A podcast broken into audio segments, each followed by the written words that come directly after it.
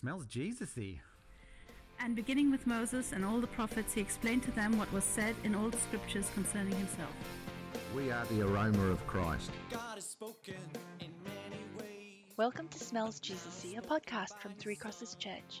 Today, we're continuing our series, The Gospel According to Moses. Today, Matt Waldron will be speaking to us from Numbers chapter 21, verses 4 to 9. Gospel Journey. Here's Matt. All right. Uh, well, I'd love to hear your suggestions over morning tea. Uh, it seems to me that if you watch any reality television, I'm not saying you should, but if you do, uh, everyone's on a journey. If it's some kind of uh, cooking competition, then they'll talk about their name of the cooking competition journey. I'm deliberately not naming any names.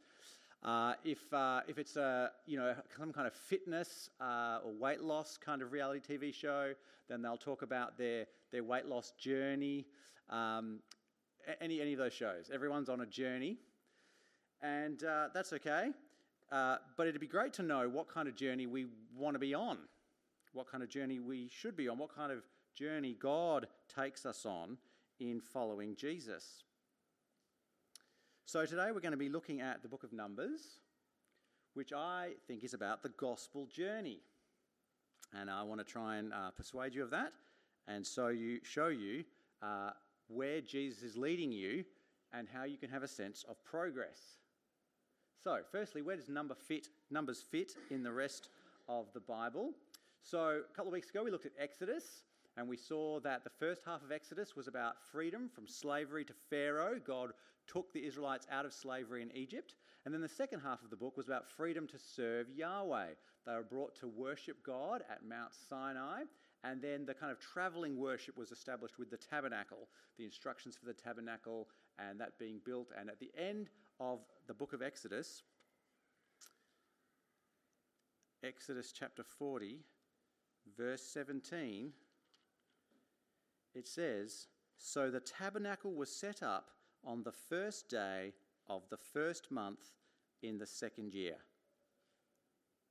So, first day of the first month in the so the first day of the second year.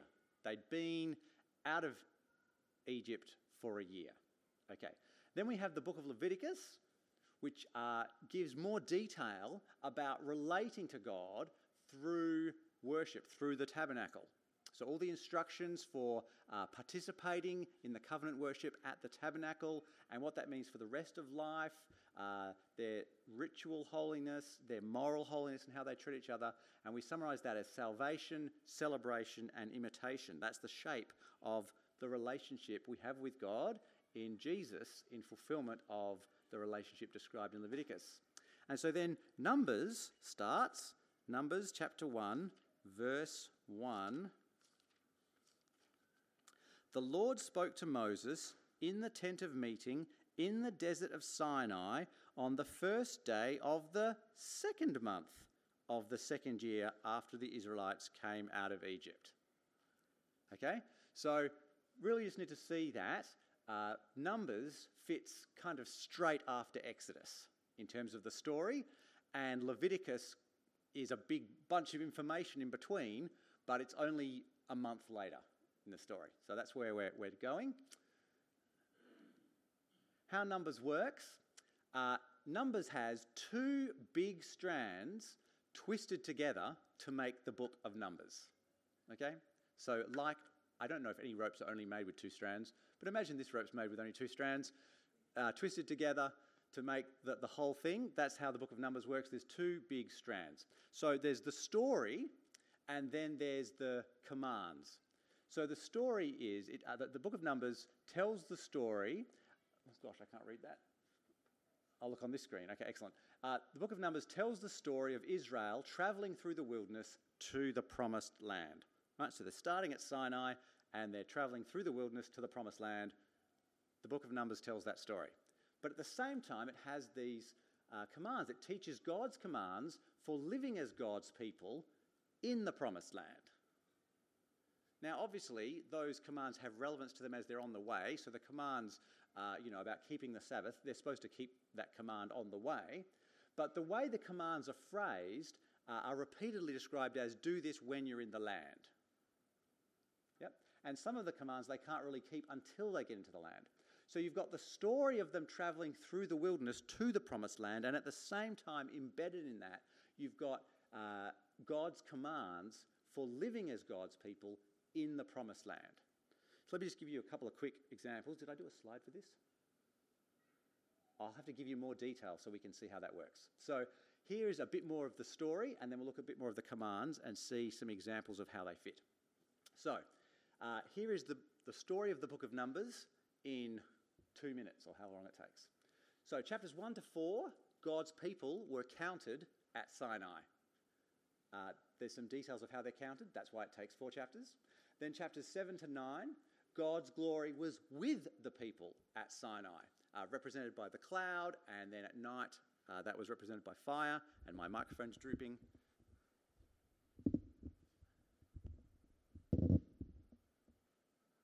Okie dokie. Uh, then chapters 10 to 12, God leads the complaining people to Paran. And so, uh, uh, you know, they're complaining about this whole situation, and uh, God disciplines them, but he gets them along to Paran, which is on the kind of borders of the promised land. So then the next section happens in Paran. Uh, chapters 13 to 14, most of the people reject God's promise of the land.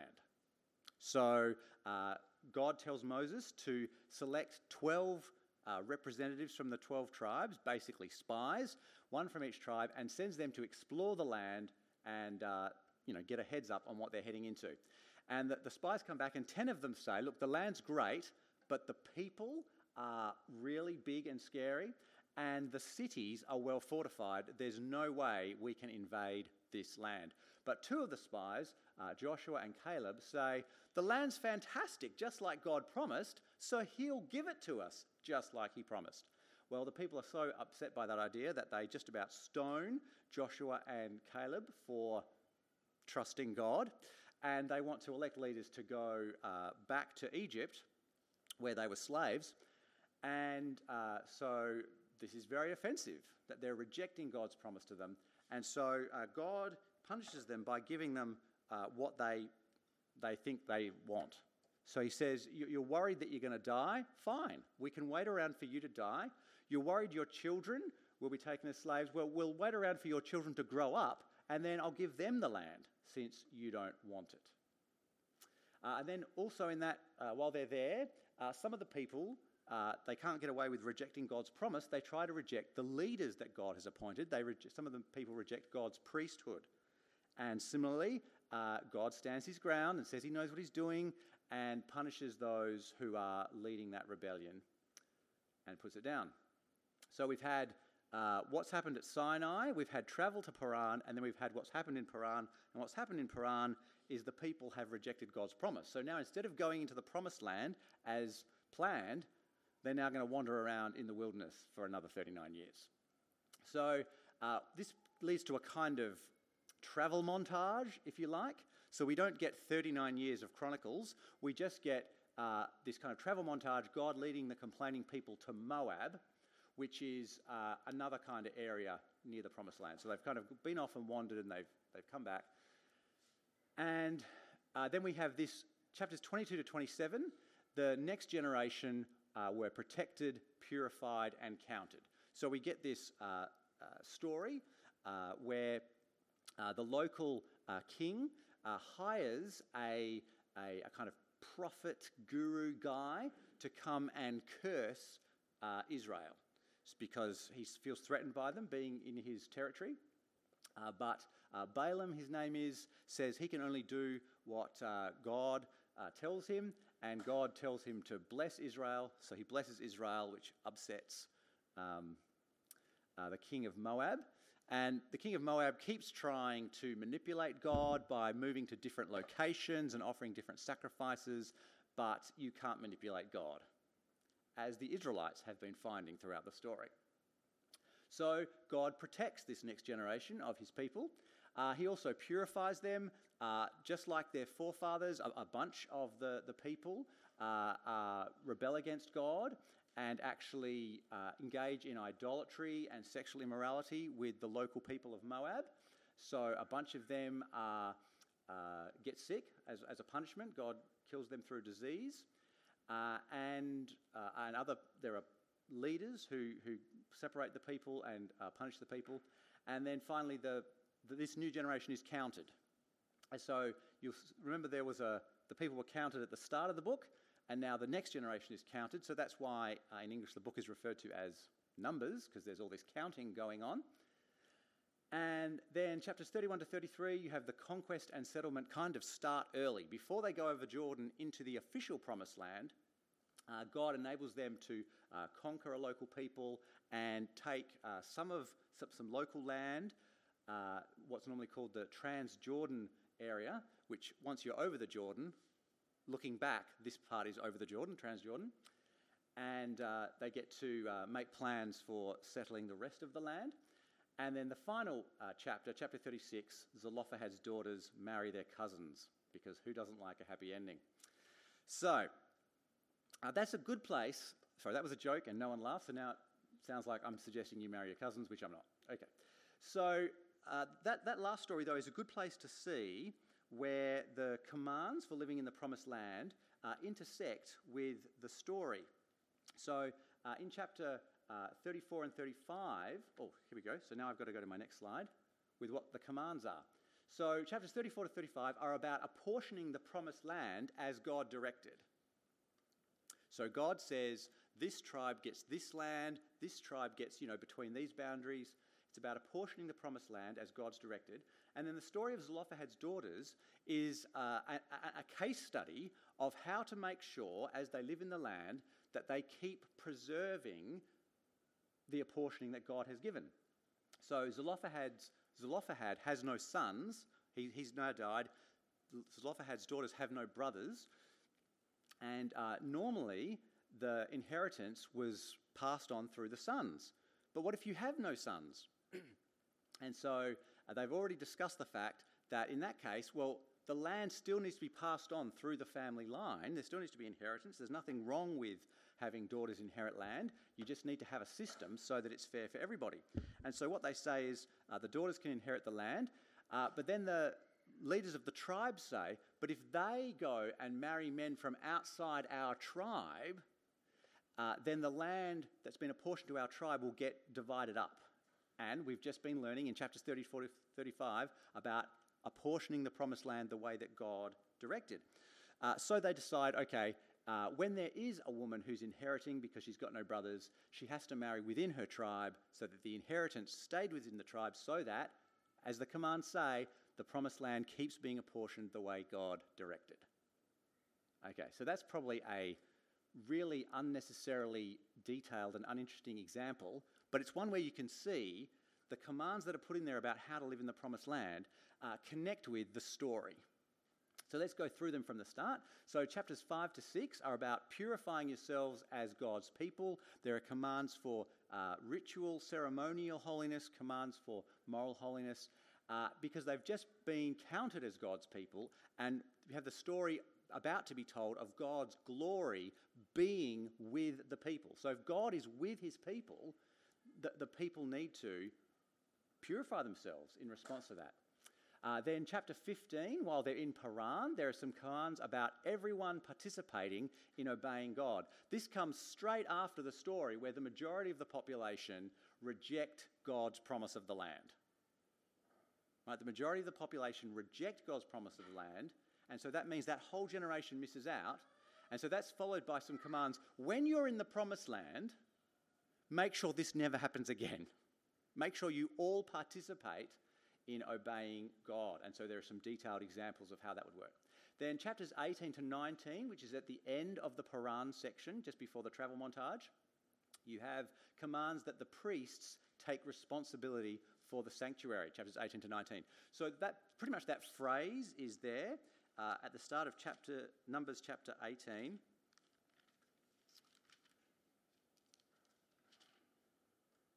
Numbers chapter 18, verse 1 The Lord said to Aaron, You, your sons, and your family are to bear the responsibility for offences connected with the sanctuary, and you and your sons alone are to bear the responsibility for offences connected with the priesthood. And then it goes on to give you know, more detailed uh, explanation of that. Uh, why is that stuck in there? Well, just before that, remember in Paran, is the story where some of the people reject the priesthood that God has appointed. And God defends them and vindicates them. He says, No, no, I've appointed Aaron's family and his descendants to be the priests. And then you have instructions about those priests need to take responsibility for the job God's given them. Yep. Uh, the second half of that, chapter 19, is about the water for cleansing, which the priests uh, were to use in those ceremonies. And one of the, uh, pretty much the first story that happens uh, in the next, in the travel montage, is about the people complaining they've got no water. And God tells Moses to speak to a rock, and God will make water come out to provide for the people.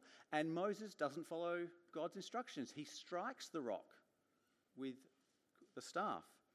And so God says, Who do you think you are, Moses? Uh, and so, uh, as a consequence, Moses, like the rest of his generation, is not going to enter the promised land.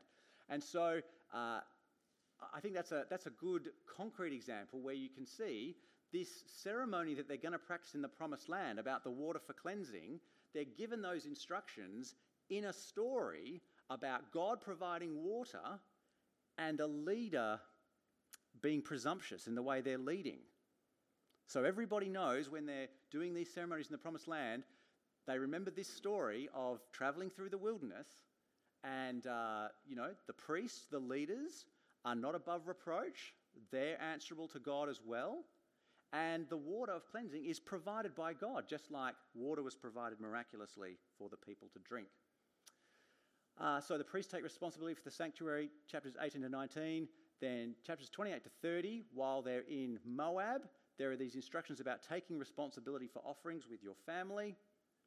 And then the, the last one I mentioned before, chapters 34 to 35, about apportioning the promised land as directed. Now, sorry if that was slightly tedious. Uh, I don't have any kind of uh, simple, systematic summary of that, apart from I want you to see that these two strands are supposed to go together. Right? There's the story of the travel through the wilderness to the promised land, and then there are instructions for being God's people in the promised land that are put in at key points in places where when you read it you kind of go, "Oh yeah, that that fits there." So that when you're doing those commands, you think about them in relation to these stories. So why is the book of Numbers written like that? Right, it describes the journey through the wilderness in order to teach the journey of life.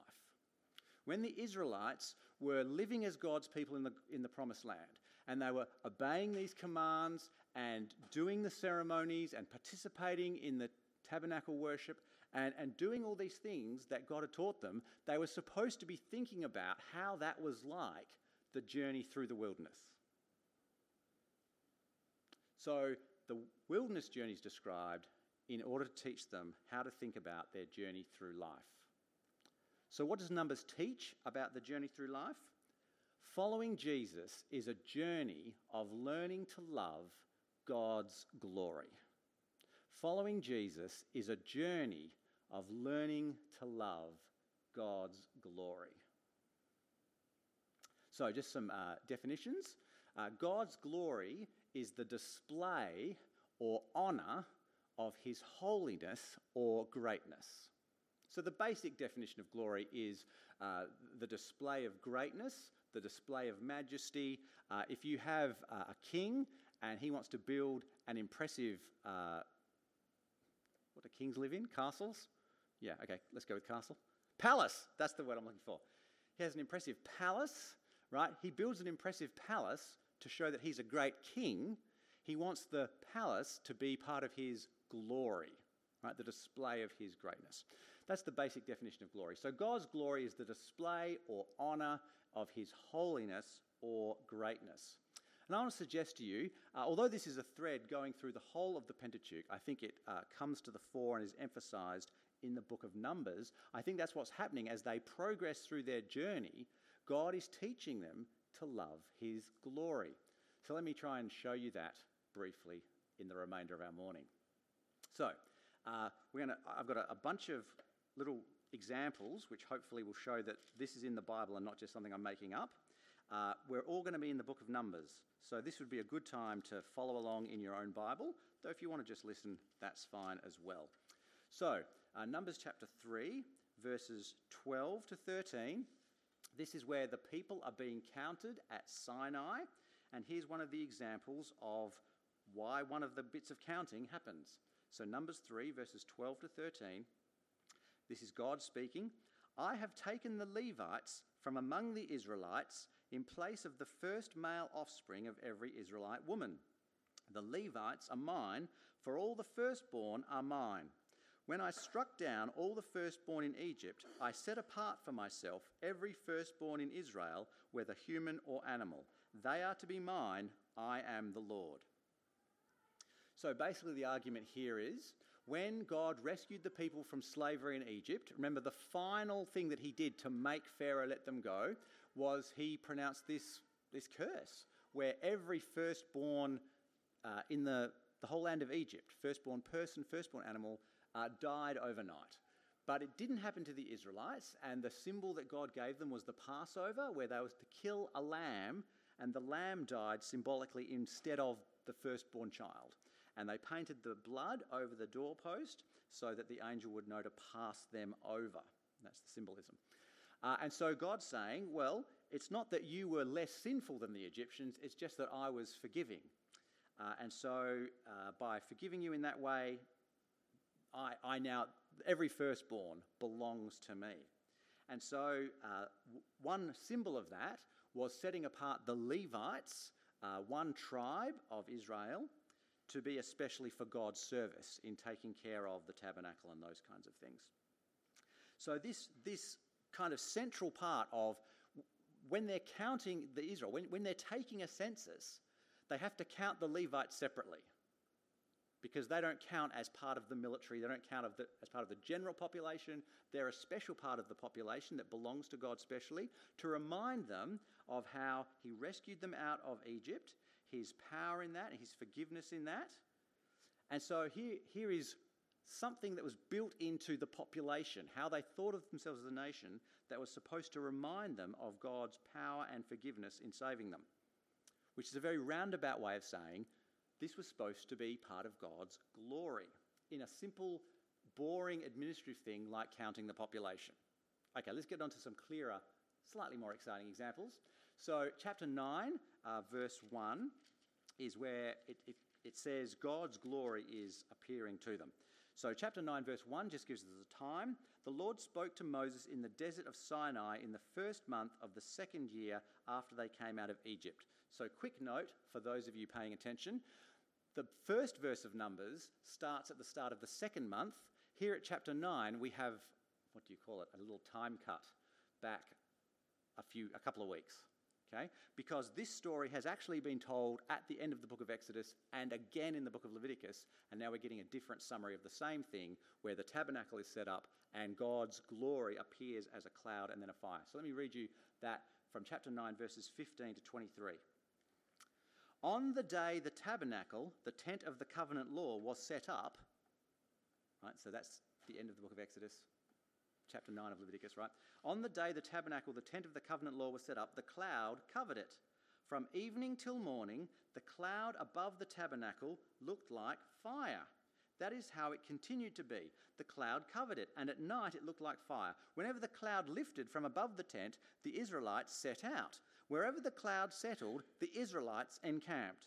At the Lord's command, the Israelites set out, and at his command, they encamped. As long as the cloud stayed over the tabernacle, they remained in camp. When the cloud remained over the tabernacle a long time, can you guess what happened? The Israelites obeyed the Lord's order and did not set out. Sometimes the cloud was over the tabernacle only a few days. At the Lord's command, they would encamp, and then at his command, they would set out.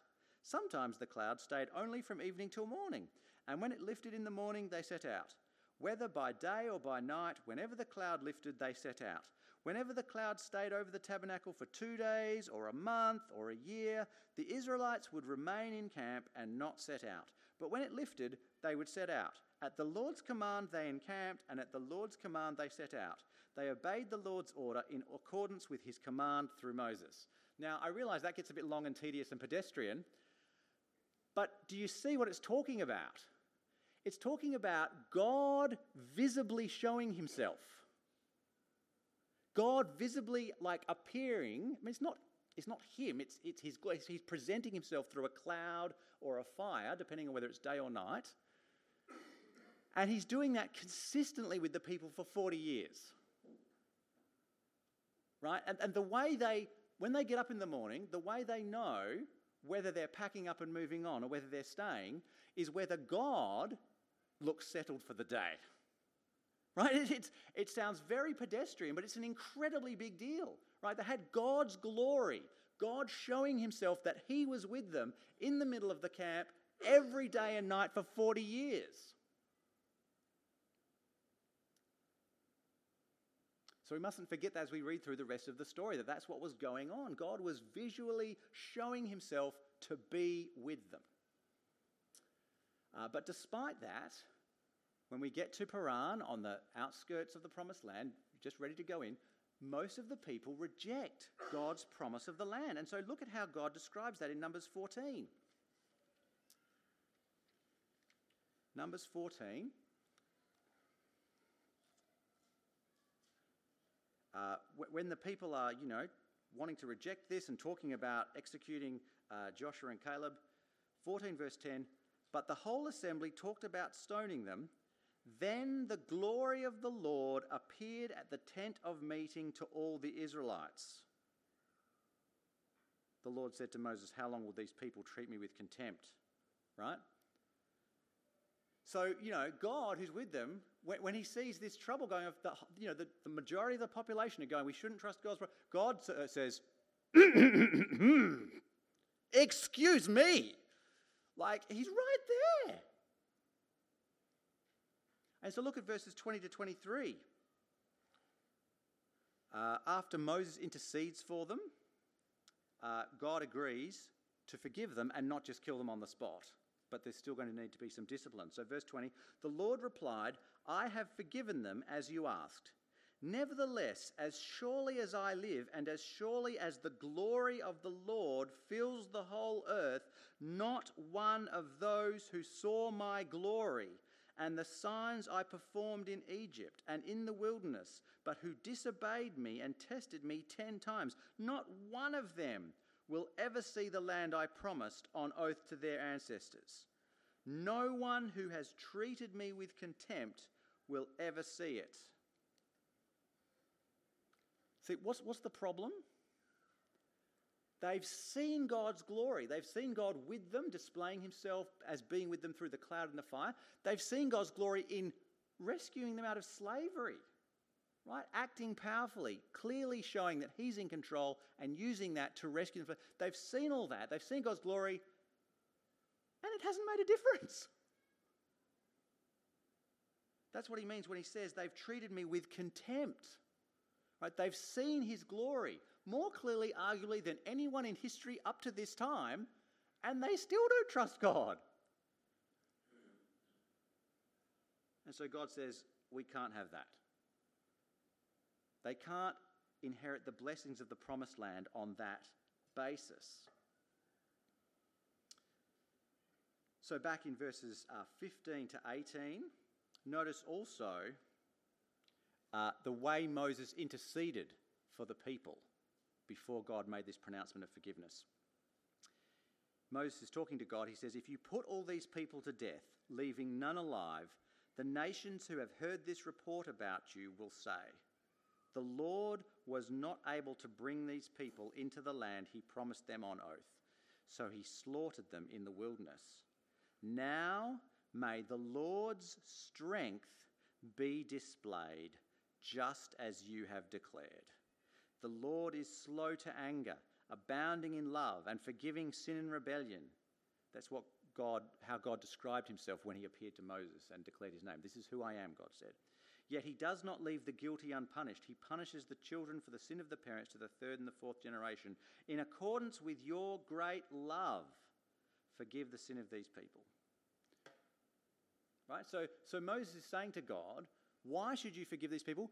Because that's what you're like, and because you want to show what you're like. Show your power in being able to bring them into the promised land, and show your forgiveness, your great mercy, your wonderfulness as a king. Right? Show, your, show what you're like. This will be for your glory, for your honour. And then, similarly, when some of the people reject uh, God's priesthood in the next section in Paran, it is God's honour, God's glory that's at stake. So look at chapter 16, verse 19.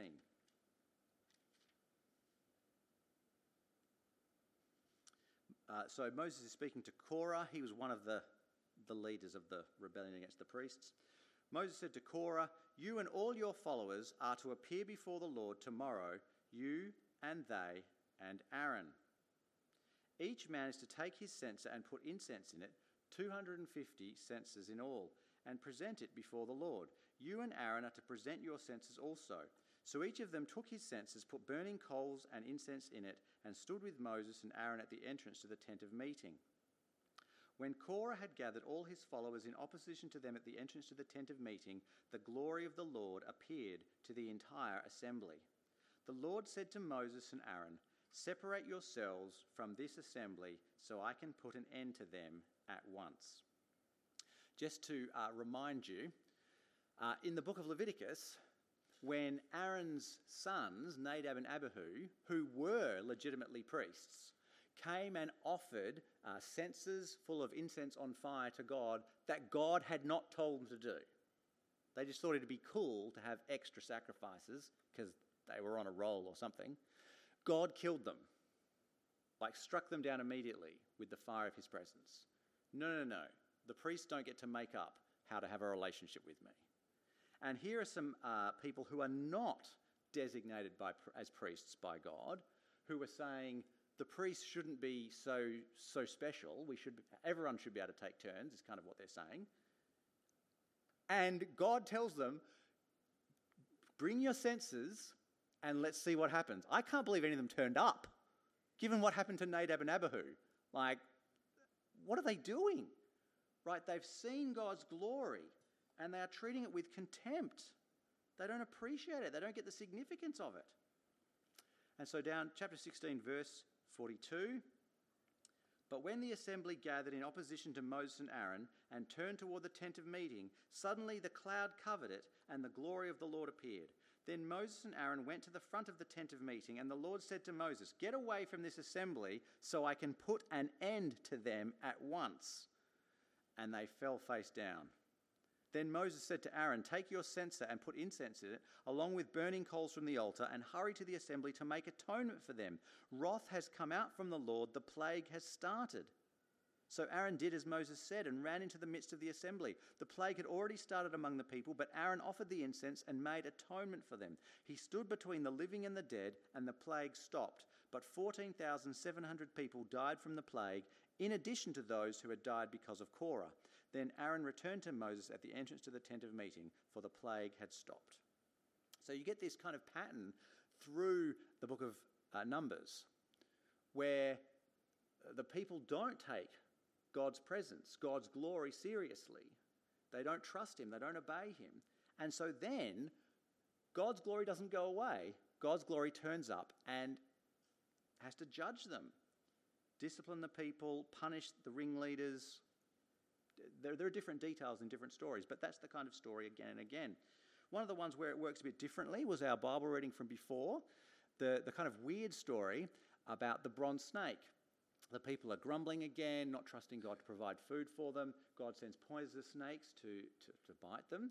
And so people start dying. And so he tells Moses to make a bronze replica of the snake and put it up on a pole. So anyone who looks at the bronze snake, sorry, sorry anyone who's bitten by a snake can look at the bronze replica and not die. Uh, why do that? Because it's a way of recognizing that, the, you know, that what they're experiencing, the, the, the snake bites, is God's punishment on them. They're kind of accepting that that's, what, that's the interpretation, so now I'm going to accept God's solution. It's a way of teaching them that it is God's power at work among them. It is God who's with them. It is, it is God's greatness and holiness that is being displayed. It's teaching them God's glory. Okay, so chapter uh, 20, uh, verse 6 and 12 this is the story where they're, they're in the travel montage uh, for 40 years before they get back to Moab, and or back to the border of the promised land in Moab this time. And this is the story of Moses' failure. And look how it's described. Chapter 20, verse 6. Moses and Aaron went from the assembly to the entrance to the tent of meeting and fell face down, and the glory of the Lord appeared to them. The Lord said to Moses, Take the staff, and you and your brother Aaron gather the assembly together. Speak to that rock before their eyes, and it will pour out its water. You will bring water out of the rock for the community so that they and their livestock can drink. That's what they're complaining about. So, down verse 12. Uh, but the Lord, oh, sorry, I should just read what happened, shouldn't I? Verse 9 So Moses took the staff from the Lord's presence, just as he had commanded them. He and Aaron gathered the assembly together in front of the rock, and Moses said to them, Listen, you rebels, must we bring you water out of this rock? Then Moses raised his arm and struck the rock twice with his staff. Water gushed out, and the community and their livestock drank. But the Lord said to Moses and Aaron, Because you did not trust in me enough to honour me as holy in the sight of the Israelites, you will not bring this community into the land I give them. Right? Do you, do you see the logic? Because you did not trust in me enough to honour me as holy in the sight of the people.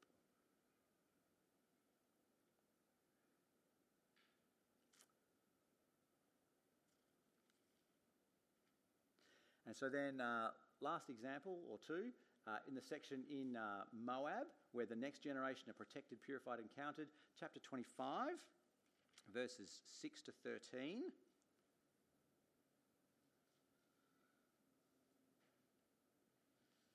So, this is where uh, the people have started to uh, get too cozy with the Moabites and engage in sexual immorality and idolatry. And so uh, God brings uh, punishment on them. And chapter 25, verses 6 to 13. Uh, then an Israelite man brought into the camp a Midianite woman, so she's from Moab, right before the eyes of Moses and the whole assembly of Israel while they were weeping at the entrance to the tent of meeting. So they've realized nationally they've got a problem. They're saying we've got to stop doing this, God's punishing us. And right in the midst of that, uh, there's an Israelite guy turns up with a Midianite woman who's not his wife and is taking her to his tent. That's what's going on. Verse 7 When Phinehas, son of Eleazar, the son of Aaron the priest, saw this, he left the assembly, took a spear in his hand, and followed the Israelite into the tent. He drove the spear into both of them, right through the Israelite man and into the woman's stomach. Then the plague against the Israelites was stopped, but those who died in the plague numbered 24,000. So that's pretty full on. Uh, when, when people think of the duties of priests, that's not normally what they think of. But there you go. Verse 10 The Lord said to Moses, Phinehas, son of Eleazar, the son of Aaron, the priest, has turned my anger away from the Israelites, since he was as zealous for my honour among them as I am.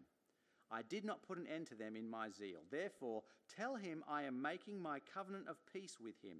He and his descendants will have a covenant of a lasting priesthood because he was zealous for the honour of his God and made atonement for the Israelites. Notice the logic again. Since he was as zealous for my honour among them as I am, I did not put an end to them in my zeal. Now that, that gives you a whole bunch of explanation of what's been going throughout the book of Numbers. The people are holding uh, God and his glory in contempt, but God is zealous, you know, rightly enthusiastic, committed to his glory, to showing people what he's truly like, his greatness being displayed. And so he has to punish to show his glory, to show his power, to show his faithfulness, to show what he's really like. He has to punish people who rebel against him and treat him with contempt. And uh, here is someone, Phinehas, gets it. Because Phinehas uh, responds with the appropriate amount of enthusiasm and commitment, the appropriate amount of zeal to restore God's honour, God no longer has to mete out the punishment to restore his honour.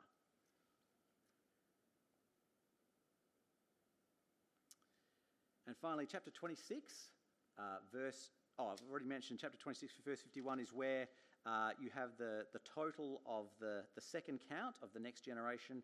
Did I mention the numbers are the same? I don't think I've said that yet. I'll say it now.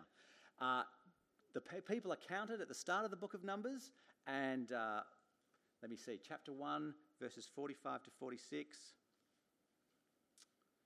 All the Israelites 20 years old or more who were able to serve in Israel's army were counted according to their families. The total number was 603,550. So that's the, the kind of first generation that escapes from Egypt. That's their, uh, all the men 20 years and older, not including Levites. So it's basically the army. Uh, then, chapter 26, verse 51, the total number of the men of Israel, so it's the same system, was 601,730. So they've lost about 2,200, which as a proportion is pretty small. So, you know, God has brought the nation out of Egypt. They've refused to trust his promise of the land. So he's led them around the wilderness for 40 years. And now the next generation, the children, the babies that were born on the way, the people who didn't see what God in, did in Egypt, but have just heard about it from their parents, the ones who didn't see God's glory and hold it in re- contempt, but have grown up with it, they're poised, ready to inherit the promised land, and there's about the same number. In other words, God is fulfilling his promise to bring the nation of Israel into the promised land. It's just that the individual Israelites, whether or not they get to participate in that, depends on whether they trust God, how they respond to God's glory. Okay, uh, that's enough of that. We could do more of that, but let's, let's stop there. I hope you can see that God's presence, guidance, provision, protection, promises, and blessings are not just nice things to have.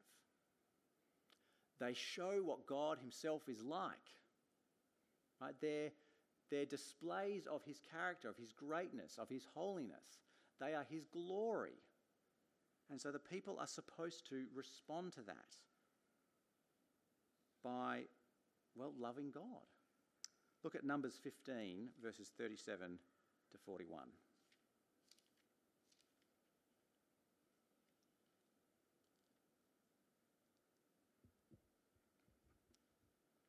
Uh, this is in one of the uh, sets of commands about how to live as God's people in the promised land. Uh, potentially, this might seem like a very trivial kind of example, but this is one of the few places in the commands where the logic is explained. So, Numbers 15 from verse 37. The Lord said to Moses, Speak to the Israelites and say to them, Throughout the generations to come, you are to make tassels on the corners of your garments, with a blue cord on each tassel. You will have these tassels to look at, and so you will remember all the commands of the Lord, that you may obey them and not prostitute yourselves by chasing after the lusts of your own hearts and eyes. Then you will remember to obey all my commands and will be consecrated to your God. I am the Lord your God who brought you out of Egypt to be your God. I am the Lord your God. Why do they need to obey God's commands? Well, this particular command about having the tassels is just a memory aid to help them obey all the rest of the commands. Why do they need to obey all those commands? That you may obey them and not prostitute yourselves by chasing after the lusts of your own hearts and eyes. They can't just live for what their desires are, what they see and they think that looks good, I want some of that. God promises them all those things. I mean, the promised land is promised as a land flowing with milk and honey. The spies go and check it out, and it's amazing. And it is what their eyes want, it is what their desires will be satisfied by. But to only want God for his blessings. How's it described here? Do not prostitute yourselves.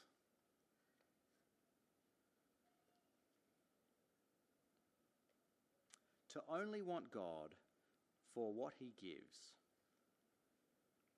uh, the Bible describes as just despicable, instead of loving God himself. And similarly, as people who trust in Jesus, we want to keep making progress in loving God.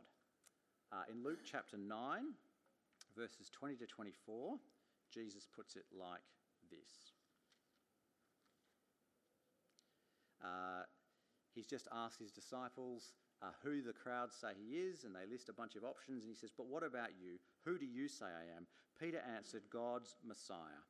Jesus strictly warned them not to tell this to anyone, and he said, The Son of Man must suffer many things and be rejected by the elders, the chief priests, and the teachers of the law, and he must be killed and on the third day be raised to life.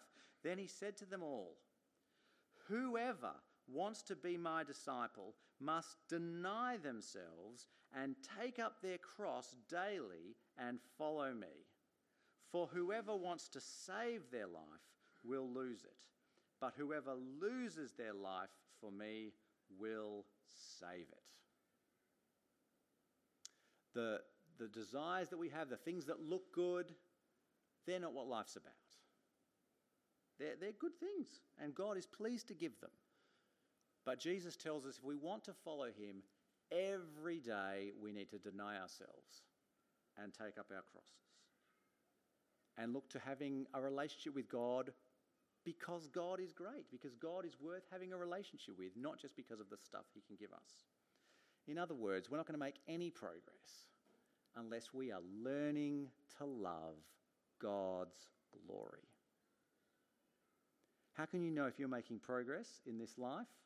How can you know if you're making progress in following Jesus?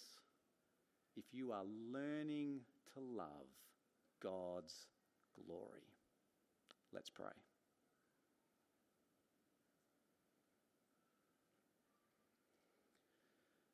Heavenly Father, we praise you because you are so fantastic. You are so steadfast and reliable so loving despite us doing so many things that make us unworthy of your love, so kind and forgiving, so powerful and generous. Father, please teach us to appreciate you as you are. Help us uh, not just to enjoy your good gifts and, and blessings but to appreciate you.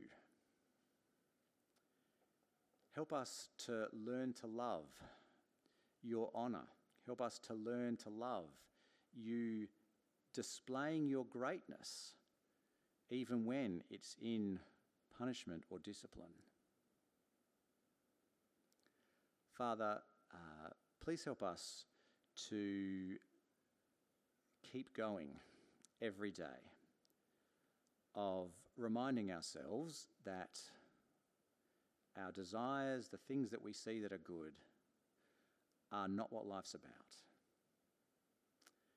And please grow us in loving your glory day by day. We pray in Jesus' name. Amen.